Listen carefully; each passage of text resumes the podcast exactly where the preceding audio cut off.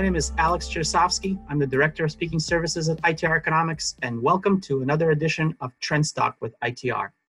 Today, I wanted to discuss three key topics with you, which are really the messages that we've been hearing from our uh, customers that we provide forecasts for, that we work with on an individual one on one basis to help them see around the corner and really plan better for the future and for the recovery uh, from the events that we're going through right now.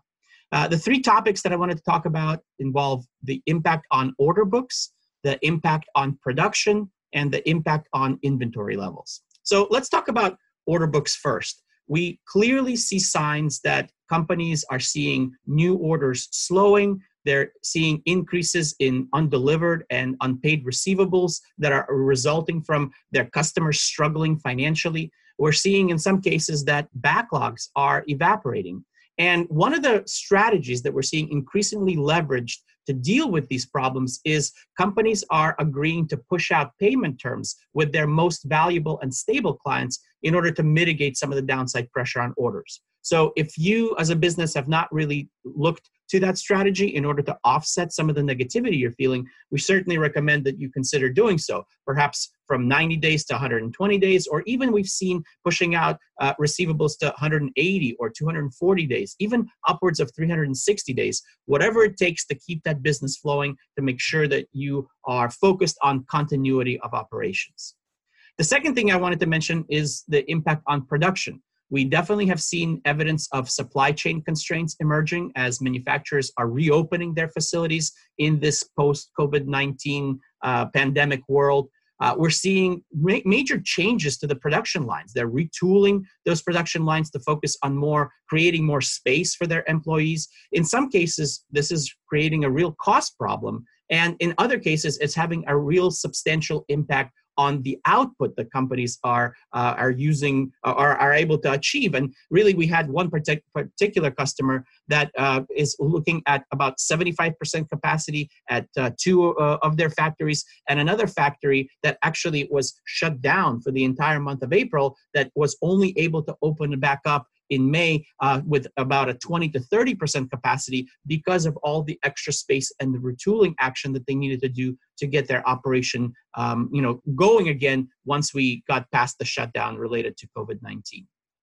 There's also challenges related to getting labor to return, and that's having an impact on production volumes as well. Whether that's related to high unemployment insurance that uh, their old employees are able to collect right now, in some cases, meaning that's more money than what they were making on the job. In other cases, it has to do with the fear or other COVID related factors uh, preventing people from returning. And in some cases, we've seen evidence that people have actually gone on to take other jobs. But of course, all of these challenges result in one thing, which is a negative impact on your ability to produce at the levels that you were doing as a business prior to the black swan events of the first quarter.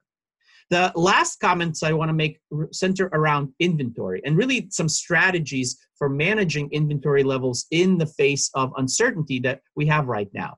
Uh, I think that uh, you know our main recommendation is to be conservative in the amount of inventory the companies hold on hand. Uh, really focus on the cost savings of lower inventory levels as part of your belt tightening strategy. And keep in mind, this also will create some opportunities for firms to become better partners with their customers. What I mean by this is that the seller can manage, monitor, or carry inventory for the buyer buyer will generally understand that they'll pay a higher cost for this, but it does take some cost out of their operation in both material and labor perspective. The benefit of this is that the seller now has a moat around the, their client customer relationship and a more strategic relationship that will allow the continuity of that business to continue into the future, which is, of course, paramount to making sure we get through the challenges of today and are better prepared to, uh, to, to really capitalize on the rising trend of tomorrow.